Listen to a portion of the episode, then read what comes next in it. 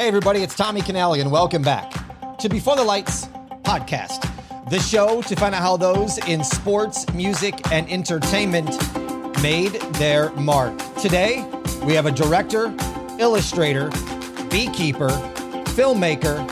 He's a writer, a family man, and a famed photographer. He's recognized for his iconic celebrity portraits and scientific photography.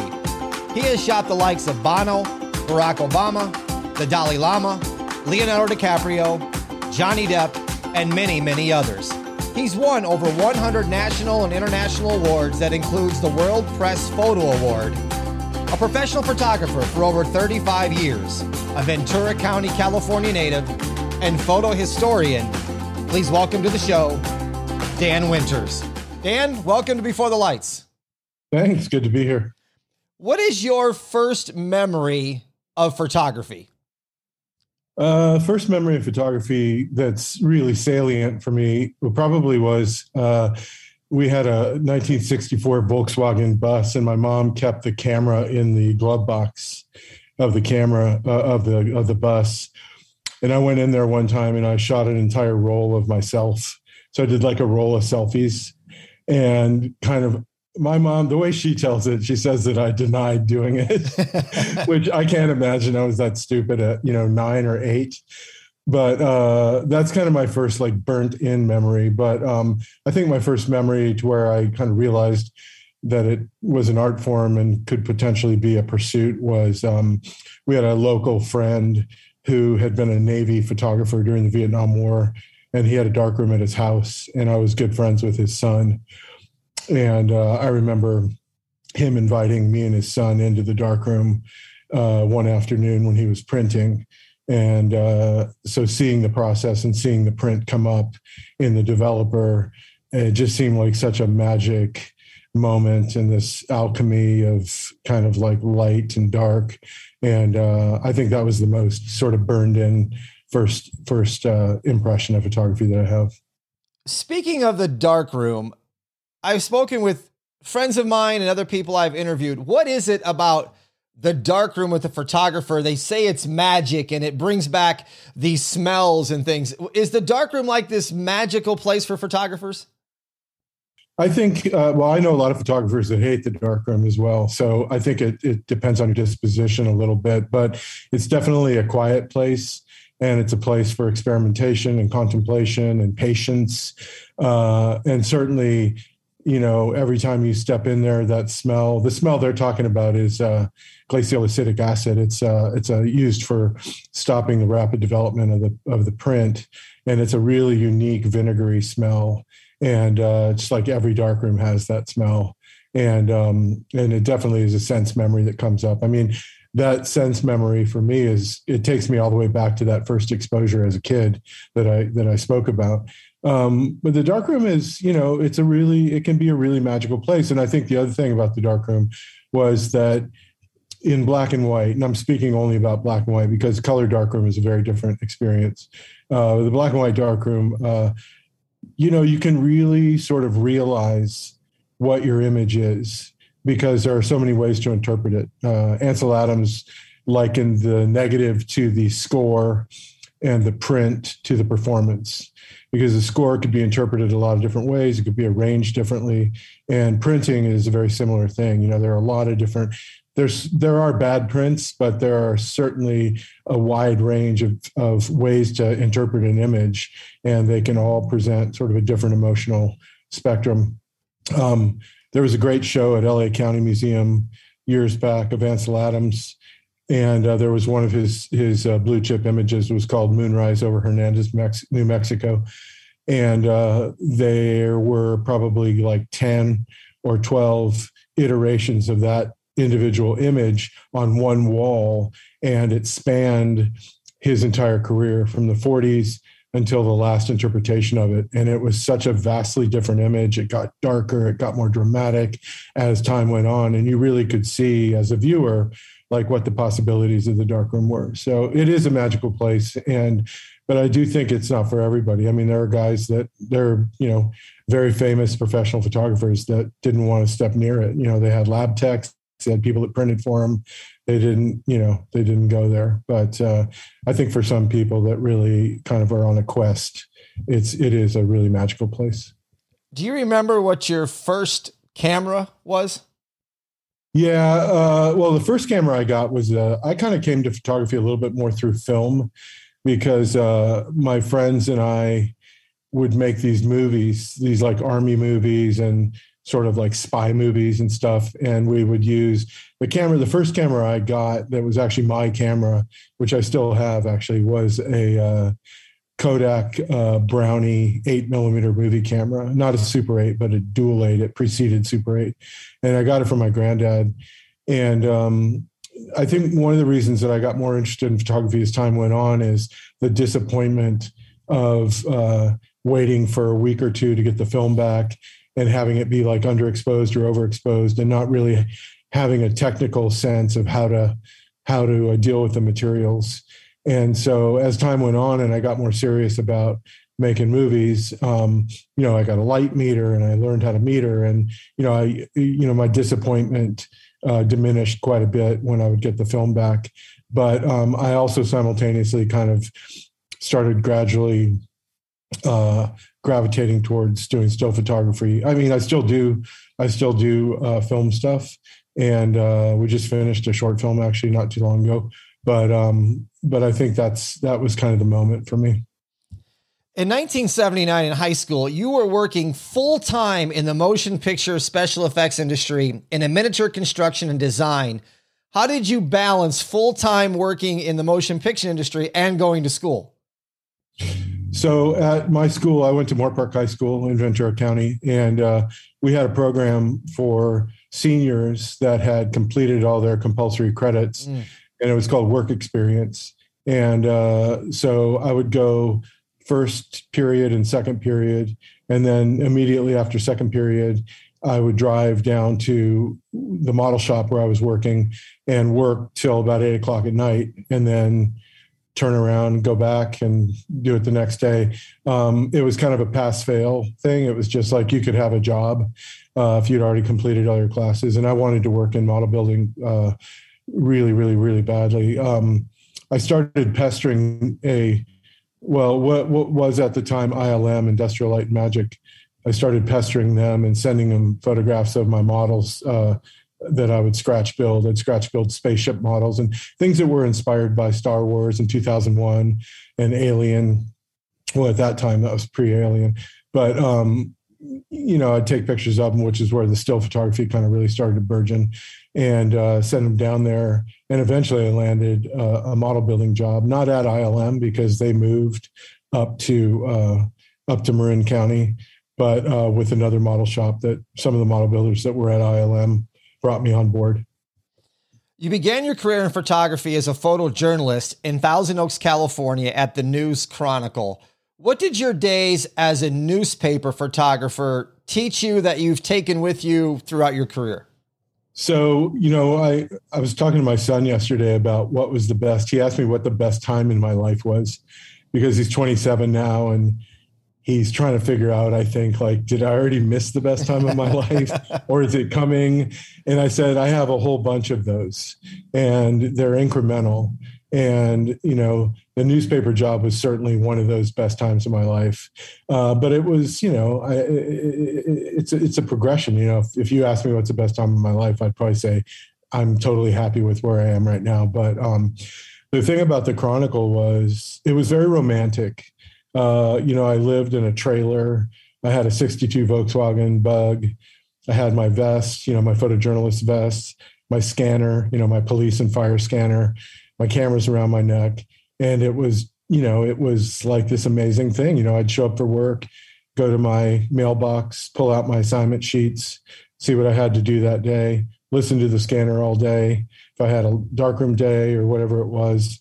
And um, I think the thing I learned the most from the Chronicle, and it's something I speak to students about quite a bit, is the is the process of showing up for an assignment and getting to the point where you're actually photographing.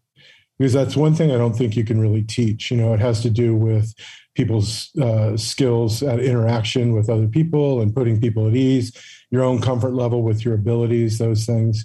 Um, but I learned because I was doing two to three assignments a day um, how to get in, how to get the picture, and how to get out. And the other thing I realized at the Chronicle early on was I, I knew I wanted to be a magazine photographer. Um, I loved being a photojournalist. Don't get me wrong; it was incredible. It was exhilarating. I felt like I was a part of a family. The paper I was at was doing really, really well with contests and winning awards for photography, and so we had a really great, tight knit photo staff.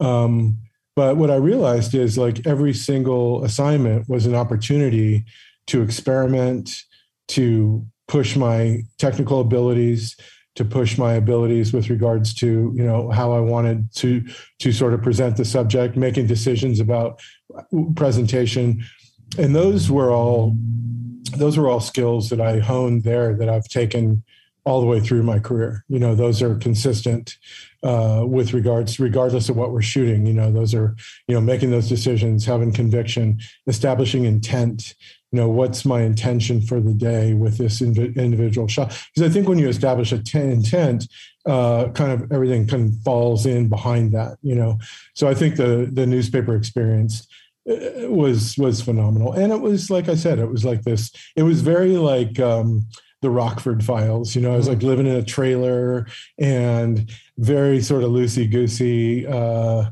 kind of, you know, it was just a really romantic kind of uh, uh, job. Now you got me walking to uh, go watch the Rockford Files again. As soon as you said that, bringing back some memories there. Mm-hmm. When I say the the name Irving Penn, what comes to mind? The man.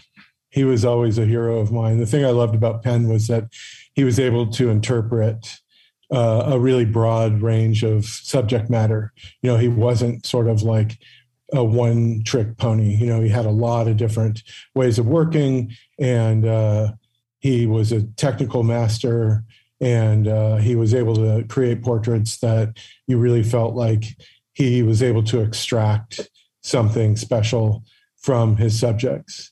And uh, yeah he was always a great hero of mine. You know it was always that joke about like in the photography world about you know penn or avedon kind of thing like who do you like? And of course i love avedon as well but penn was always kind of the guy that uh, that um, I was most excited about uh, in in regards to like the publishing world. In some of the research that I did for this interview, you've been compared to Irving Penn. How does that make you feel? Uh, I, you know, it's funny. The uh, National Portrait Gallery had a big Irving Penn show, and they asked me if I would speak on the opening night. And for me, I, I you know, it was like the great. I almost couldn't believe that they were asking me to do that. It was such a great honor for me. Um, as Penn was such, like I said, such a hero of mine. And then being sort of like asked to participate in that capacity was kind of incredible. Um, and then, you know, I, I saw that uh, the podcast that that one individual posted about it. And I was really flattered and honored that, you know, people would make that connection, to be honest.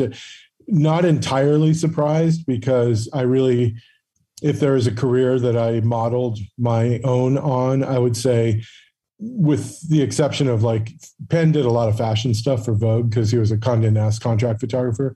Um, I don't do a lot of fashion work, but um, I would say Penn would be would have been the the one that I would I would have admired and maybe modeled my sort of working method uh, after. I don't think my work looks like his. There's crossover sometimes, but um, I think I I I, you know, I think to your to your point, to your question, yeah, incredibly honored to for people to even draw that correlation.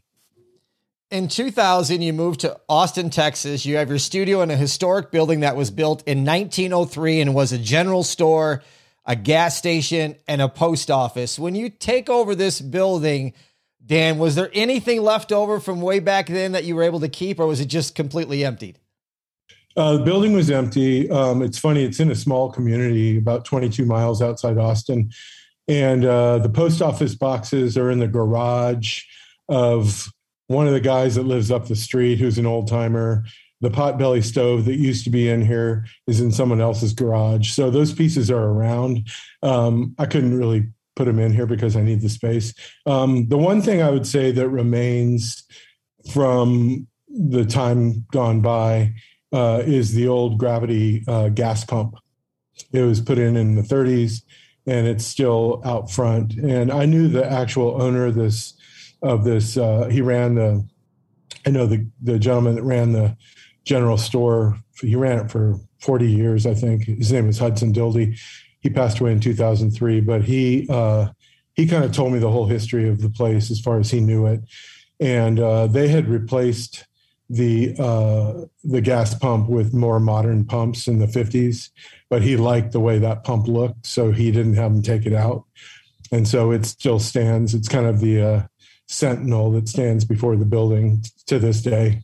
That's pretty cool. That is really cool, and it's cool that you're in a building that has such historic history to it as well. How did you get into celebrity portraits? So once again, early on when I was at the News Chronicle, I really enjoyed doing portrait assignments. And a lot of the guys, or several of the guys there, didn't really like doing portraits. They liked doing sports and spot news. So I would trade new I would trade sports assignments for portrait assignments with them because I really enjoyed doing portraits and I started taking lights with me and experimenting with lighting and I really enjoyed that aspect of it. I love the interaction with people. And uh, when I moved to New York, I moved to New York and I worked with a photographer, Chris Callis, for a year. And right at a year, I left and went on my own. But during that time, I had looked at a lot of magazines. I'd go to magazine stands and sort of scour the racks and kind of figure out where my work or where my idea of my work uh, could live. And I realized that there was always a need for portraits. You know, every magazine I looked at, contempt, you know, current portraits of people, you know, regardless of what they had. And I was like really, and still am really into music. So I'd look at music magazines and arts and culture magazines. And um, so I tried to fill a portfolio up in that year period of time when I was with Chris. I tried to fill a portfolio up with portraits. And what I did in that in that time was I basically photographed friends, people I'd met socially. I'd say, hey, you know, can I do a portrait of you? Uh, bring them to my little studio and I'd set up lights and shoot it. And that's what my initial portfolio was when I went out and started dropping off at magazines. I didn't have any anyone of you know note really uh, in my in my portfolio. It was just uh, it was just a way to show that I could shoot portraits in hopes that I could get portrait assignments. And sure enough, right off the bat, I started getting portrait assignments. You know, it, it's an interesting, it, it works in an interesting way. You know, publicists have a lot of power. And in that time, in the 80s and 90s, they really reshaped the way the photo industry interacted with the talent. Uh, there was a time in the 60s and 70s when photographers would go and hang out. You know, Bob Gruen and Jim Marshall and Annie Leibovitz, uh, to name a couple of them, would really hang out with the band or ride on the bus or go on the plane and really get a lot of access. And uh, publicists kind of started in the 80s to really like squash that, and things became much more like structured. And uh, so portrait sittings then were scheduled to within you know a time slot and a location where they needed to be and it became a much more structured thing. So i was kind of at the tail end of that. So i was able to actually work with artists at length and also see that switch over uh, to where it became kind of a more structured sort of almost like corporate type uh, environment. Um, i know you had matthew sweet on your show. Yeah and uh, I worked with Matthew a couple times in the '80s, late '80s, uh, early '90s, I guess. And uh, and we had a very similar thing where it was a very like back and forth, a lot of time experimenting. You know, it was really like a great collaboration. You know, uh, and the, the, level of collaboration, I feel like it's it's uh, it's uh, kind of related directly to the amount of time you're afforded and what the constraints are with the, shoot. But I could give you an example of a, a shoot now could be something like, uh, you know, one hour for hair and makeup, one hour in front of the camera, three o'clock, Culver City, you know, Smashbox, wherever, whatever studio we're going to shoot at. And so it's there's a very structured thing. So, you know, the idea is like to come up with the approach prior to the arrival, uh, everything's got to be in place. Hair and makeup are in place. Styling's in place. Now, that's not a new model by any means. I mean, when Penn would do settings, uh, portrait sittings, a similar thing happened. You know, hair and makeup and styling would be there, and the sitter would come and and, and arrive. But I think the level of uh, collaboration, I think, is kind of my. It's sort of like in radio when they started doing playlists instead of letting DJs like do freeform radio. You know, it just became a little bit more controlled. I mean, you've photographed so many celebrities. Is there one that comes to mind that you just really enjoyed shooting for whatever reason that was? Yeah, I think uh, I've collaborated with several people that I really love to shoot. I love to shoot Tom Hanks and uh, quite a bit, and uh, I've photographed Sandra Bullock probably thirty or forty times. Um, but I think my favorite shoot, just holistically, uh, from sort of start to finish and the experience of it and the genuineness of it and the amount of time I was able to devote to it, which was considerable over a three day period, was when I photographed Mr. Rogers uh, for Esquire. Mm. Um, you know, I was trepidatious going into it. I had no idea what I was in for. You know, I wasn't one of the kids that was raised on Mr. Rogers. You know, I grew up between Moorpark and Somis. We didn't have cable. He was on a PBS station. We didn't have, couldn't get the PBS channel when I was a kid. So he wasn't a part of my childhood like so many uh, people that I've shown that image to. My God, people have such an amazing reaction to it uh, or those images. But um, but it was just the most genuine. And you know, you know what it is too. A friend of mine, Courtenay Valenti, she's a uh, president of production at Warner Brothers I had a conversation with her one time and she said, I can always tell a lot about a person by how they treat their assistant. And, you know, because they can put on a good face to me, but when they turn around and bark orders, you know, I really can see sort of their their sort of genuine self. And his assistants and people that were involved in his show over that three day period at any given time were coming up to me and just kind of pulling me aside and saying, you know, I just want you to know I've worked for Fred for 22 years and I've never met a more amazing person. And this just repeated itself several times. And just the genuineness of him and the playfulness and the, the kindness, you know, was amazing. And then I think the other thing was when I got home, and we still have this message, but when I got home, there was a message on the answering machine. My wife said, You got to listen to this and it was a message from Fred, basically just saying, "I hope you got home safe, and I hope Catherine and Dylan are okay." Like the idea that he remembered my wife's name and my son's name when I he asked me one time what their names were, and he remembered it, or I don't know if he wrote it down, or it was kind of like it was a little bit. It was kind of a really special, amazing moment, and I really hold that one dear. That that that shoot um, of all the shoots, and I've done you know many thousands of shoots in 35 years, but I think that's one that really stands out. There are quite a few, but that's that was kind of a really magical human shoot. I think that stood out. Hey everybody, join the all new members area on my Before the Lights podcast website. The Salute Chin Chin package includes access to the extra five shout out on a future show, some bonus content. The Zoom calls are going to be starting again soon. Also, we're going to have some rewards for you. Get the brand new limited edition poker chip. It looks absolutely fantastic. You're going to get 10% off all merch as well. Your name added to the show notes. To join for only $7.99 a month, go to beforethelightspod.com slash support. That's beforethelightspod.com slash support. Dan, to you, what makes a good portrait? Well, the thing about, you know, we talked earlier about, or I talked earlier about establishing intent. And I think there isn't sort of a bad or a good only because we all possess the full range of emotions that human beings, or most of us do anyway, that human beings are capable of expressing. And so, you know, an over the top laughing portrait as just as valid as like a somber portrait. I tend to gravitate more in my own work to photographs that feel a little more introspective, that are gentle, that are disarming, that the viewer can connect to the subject. I think a big piece for me is like, you know, this photograph, the intention of this image is for the person looking at the image to have some sort of connection with the person in the photograph and um, and I think that that's kind of what I strive for in my own work. But I mean, I've seen, you know, I've made funny images, I've made, you know, that work well um, in that genre. That's very difficult. Humor in photography is very difficult to do.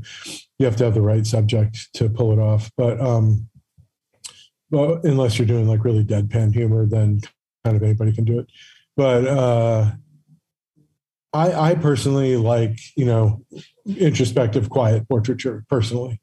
But, um, and I also like the idea in a lot of my work, I like the idea of creating worlds where the viewer can look at the photograph and wonder where it was made and under what circumstances it was made and and wow, where is that place? You know, a lot of times we'll build sets that are very sort of otherworldly, or sets that are of environments that are are uh, uh, unique. And I like the idea that, and I get this a lot when I once again when I speak at schools, or if I or if I speak or if I lecture publicly. Uh, you know, asking questions about like where was that shot? You know, how did you? Where was that? You know, and a lot of times it's well, it was a set that we built, I designed, and we built the set and um, that's a that's a kind of satisfying piece you know penn did some different you know he did this they called it the pen pen which is it was kind of a corner of a room and you'd kind of put people in there and it was kind of an awkward environment to be in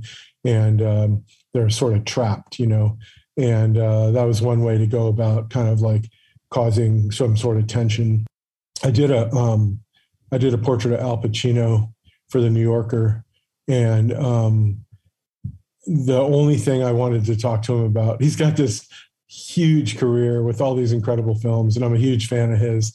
But I really was excited to ask him what it was like to be photographed by Irving Penn, because Penn photographed him two times once early in his career and once later in his career before Penn passed away. And uh, he, so he told me the whole story of like, you know, showing up at the studio and, you know, getting right to work. And just, he said, just like we're doing right now. And, so I was really I was really excited to hear that hear that story. I think that's the only person I've ever photographed that Penn also. No, I photographed Nicole Kidman. Penn had photographed her. There are probably several that have crossed over, but you know he was kind of like one and two generations and three generations before me. You know he was very much my senior when I started uh, shooting. You know, so I was not getting like the big A list stuff, but to answer your question about, uh, I'm going to circle back to a question you asked earlier, which was a great question, and something just occurred to me, and that was that, you know, how did I start getting portrait work, or how did that go? What what was that process? So, showing that portfolio of portraits, uh, I started to get assigned portraits, and most of the portraits were people of some note in their field, or people of note in their field but not people that were public uh, sort of on the on the consciousness of the public or on the tip of their tongues. You know, they're a little bit more obscure, and that went on for a while. And uh, I really felt like I was generating really good work, and I love the subjects I was getting. You know, scientists and artists. You know, painters, writers, uh, other photographers. William Wegman, I photographed. Um, but there was one moment, like a defining moment in my career, where uh, I did a, I got an assignment to photograph Denzel Washington uh, for the New York Times Magazine, and um, I was trying to figure out what to do. And I talked to the stylist, and she brought the wardrobe by the studio a couple days before so I could see it. And there was a one specific kind of olive suit that she had pulled, and I was like, "This is perfect." And so I built this environment uh, by myself. I didn't even have an assistant on the job. I built this environment that was kind of this back room of like a juke joint in the South. I, would seen this book by Birney Imes called Juke Joint, where he photographed all these different like juke joints, and um, and I really like the feel of this kind of like really like lived in environment.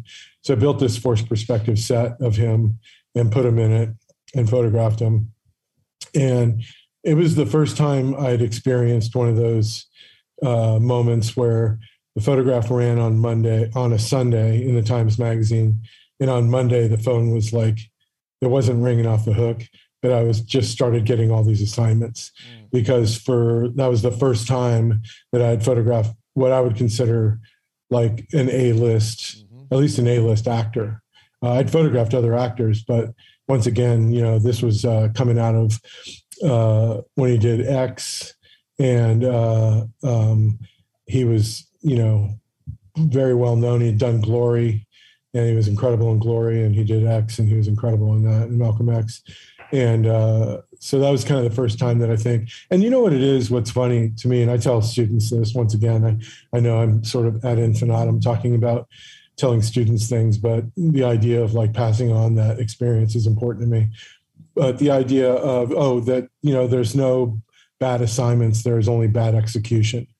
And uh, I think we have to have like a toolbox that is our own in case we need to revert to it. But I think if we lapse into formula, that can be, you know, I think an artist stops growing if he lapses into formula. You know, you, you talk about you know the sophomore record is the hardest record for a lot of bands mm-hmm. because you know they want to grow but the expectation is we want more of the same we want more of the first record you know?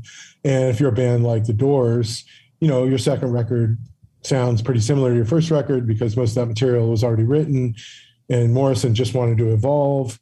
And you know so the record started to evolve. And you know if you look at like probably people's lists of Doors records, like the first one's their number one record, their second one's the number two record, you know, but bands struggle with the second record oftentimes. But I think oftentimes in retrospect, like Paul's Boutique by the Beastie Boys is considered like one of their best records, but it totally bombed because people wanted, you know, their first record, Hello Nasty. That's what they wanted. They wanted more of that.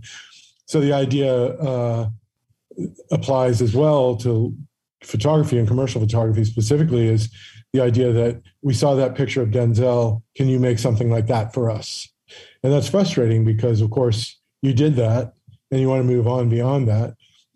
But there are ways to navigate that. You know, there are ways to make a picture that's reminiscent uh, of another picture that's not sort of self plagiarism, you know. And I think that's often been a challenge throughout a career. If you look at Penn's work, his entire body of work, he has several ways of working that are consistent over like you know a 50 year period you know and they're similar avedon did the same thing for his entire career you know it's like one big umbrella white background open shade white background you know very very similar and the trick was then for both of them and myself is to within that parameter that you set get something that's compelling and that emotionally affects people and i think that's your sort of your goal as a portrait photographer to sort of affect people emotionally. Dan, with everything you've done, and I can hear it in your voice, and as you tell about your career, where does this thirst for your creativity come from? It's a really good question. Um, I think it's it's it's interesting, and I think it's unique to each individual. For myself, uh,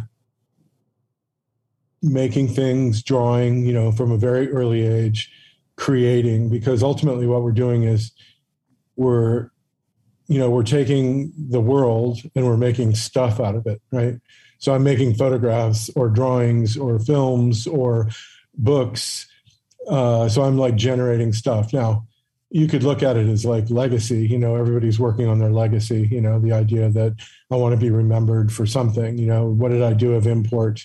Am i significant? Is there any significance in what what my pursuit has been? It's maybe more important to some people than others.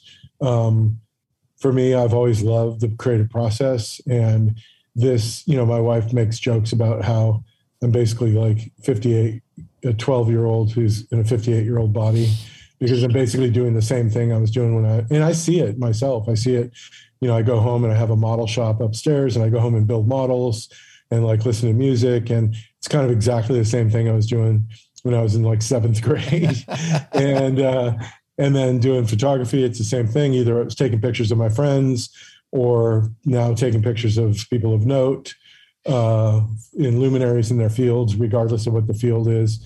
And um and uh, I think it's just a desire for me. Like I don't think about it as like I I need to create a legacy. Although when I, it's more like I need to make another book, and I do understand though that those books are my legacy and are the legacy that we leave behind. You know, like that body of work because creating that work for periodicals or advertising, uh, you know, it only goes so far, right? So that mm-hmm. magazine is gone after a couple weeks. It's in someone's recycle bin or it's in someone's, you know, they used to joke about it being when I worked at the newspaper that it would be under a, a parakeet in three days. So don't worry about it, you know, which I thought was kind of funny. But um, so the legacy there, there really is nothing that's tied to your legacy because those are such short term presentations of the work. So the idea of like putting it together cohesively, it also allows me to reflect on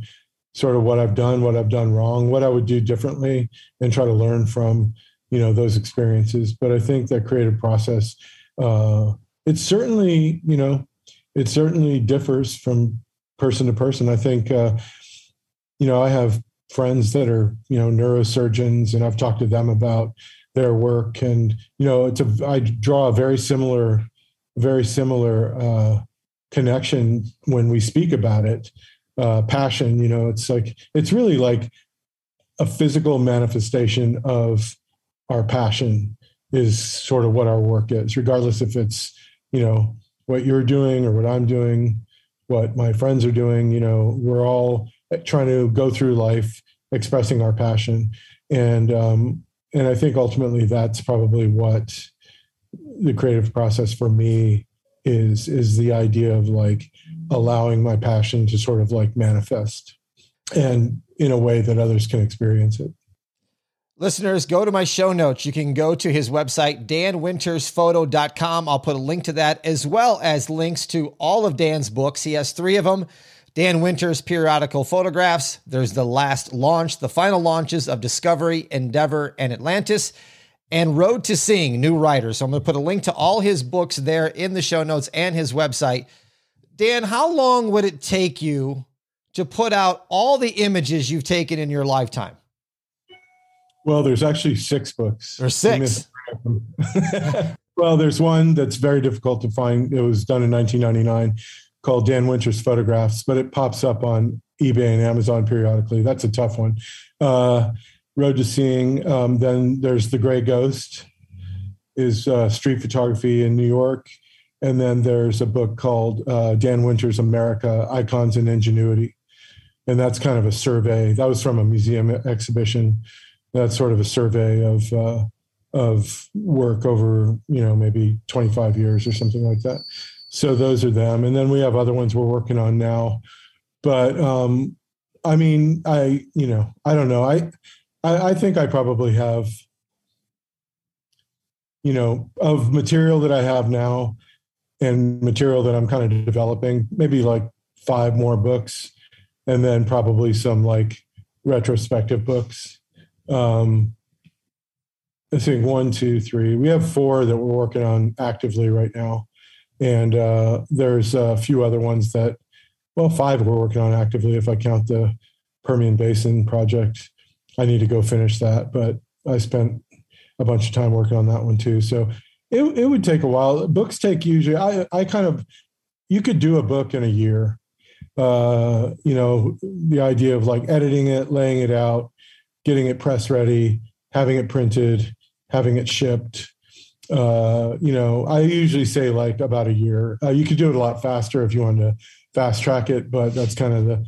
So I don't know. It would take a while. I uh, hopefully, uh, you know, I'll still be generating work. Although my guess is that later in my life, most of the work will be kind of retrospective type work. You know, like I, I can't imagine that I'll be generating in my 80s. You know, the amount of work that I can generate now in my 50s, um, and which is fine. Um, that's just the nature. If you look at Penn's and Avedon's work uh, later in life. You know, their books are all they're survey books. You know, which makes sense. You know, they're they're kind of like I did all this. You know, I'm not doing this now, even though they both kept shooting right till the end. You have over a hundred awards. You have print and advertising and music clients. You have permanent collections, solo exhibitions. What are you most proud of of your career? Uh, in, in my career, with regards to imagery uh, and regards to sort of uh, affirmation, accolades, etc., probably World Press. Uh, that's a big honor to get a World Press. That's kind of like the, you know, that's a big one. And uh, I also got the Al- Alfred Eisenstaedt Award, which for for magazine photography, which for me was huge because I was a huge fan and still am of Eisenstaedt's work. And to get that award for magazine photography for me was, you know, I, I think ultimately what all the awards are and is really kind of if you look at them as like affirmation, like I'm on the right track. Like, okay, I'm on the right track. Like, I feel like I'm doing something right. I'm being acknowledged by my peers. Um, you know, I was talking to someone recently about, you know, I was at a photo festival in Switzerland last month, and I was talking to another photographer, and uh, you know, the the topic came up about sort of like accolades, and I was like, you know, the bottom line is no one knows who we are except for within our community. Like no one knows photographers. You know, if you ask a person a photographer, they'd say Annie Leibovitz or Richard Avedon, maybe most people across the country. If you went to Lincoln, Nebraska, and ask, someone to name a photographer, they wouldn't be able to name one photographer, probably. So it's not like we know, and I'm not saying there's a lack of intelligence. There's just, and if you were in New York, people could name a lot. It just depends, you know. Mm-hmm. But I don't think, you know, many photographers have ever made it to like household name status. And so we take the accolades and recognition lightly, but also knowing that within our industry and from our peers, the acknowledgement is, you know, it's significant and not to be sort of taken for granted, I suppose. I said in the intro that you are also a beekeeper and have beehives in the backyard of your studio. When did this love for beehives start and how long have you been doing it? So I was in um, 4-H, which is a 4-H is a club for I don't know if people don't know what 4-H is anymore. It's a club that was started in 1911 by the Department of Agriculture. It's a government program, and the idea initially was it acted as like a vocational school for rural America when we were more agrarian the idea of teaching trades to kids so that they would have something they could you know make a living off of so it encompasses a pretty broad range of disciplines uh, and it's it's really bolstered by the people in the community that are actually the leaders and so in any given community so mine was Moorpark or actually homeacres 4-h uh, within that community, we had a photography instructor who was my friend's dad, who I talked about. We had a beekeeper, a beekeeping instructor. Uh, his name was Richard Ron. He was a commercial beekeeper, and he volunteered to teach a beekeeping project. There are only like three kids in it, or four kids in it. But um, you know, I bought my first beehive off of him when I was nine years old, and uh, by the time I was in high school, I had 36 hives, and I was selling honey and uh, I really, you know, I, I studied entomology as well for many many years. Nine, so I started when I was nine in entomology until I was eighteen. So uh, nine years, and um, and uh, really always connected with insects and the insect world, and really love insects. And beekeeping is kind of a great extension of that because it's kind of the only domestic discipline uh, domesticated discipline with insects is beekeeping. Um, so when I was nine, I started. I sold my hives when I went to college, uh, and I started back up about eight or nine years ago. I got a couple hives. Uh, now I have three. We just harvested 27 pounds of honey, uh, and I'll do a little bit more harvesting right before winter because I left them a lot. And I'll go see what they produced. It's been a really wet year, which is really good for honey, uh, really good for honey production. So yeah, it started as when I was a kid. Like I said, I mean, it's like pretty much do all the same stuff I did when I was a kid. Uh, there's a uh, photographer called Jay Maisel, who I love, and I know Jay for many years. He's in his 80s now. Uh, but he said something once that I thought was really amazing. And I share this oftentimes when I speak with to audiences and students. And he said, uh, if you want to make better photographs, become a more interesting person. And I think that's a really great you know like uh, how diverse is your ability at conversation? How curious are you? You know all those things will fuel your artistic endeavors. So i think that's like probably the most sage advice i could give any photographer. Dan i just want to say it's been an honor to have you on my show. This has been just fantastic to listen to your passion for your career and what you've done you're an icon in the industry in my eyes and i just want to say thank you for being on the show Sure, I'm I'm honored to be on the show. Thank you. Listeners, if you'd like to donate to the uh, podcast, go to beforethelightspod.com slash donate. That's beforethelightspod.com slash donate. Follow us on Instagram at Before the Lights Podcast. Thank you for listening to Before the Lights. I'm Tommy Canale. And until next time, everybody, I salute, a chin chin.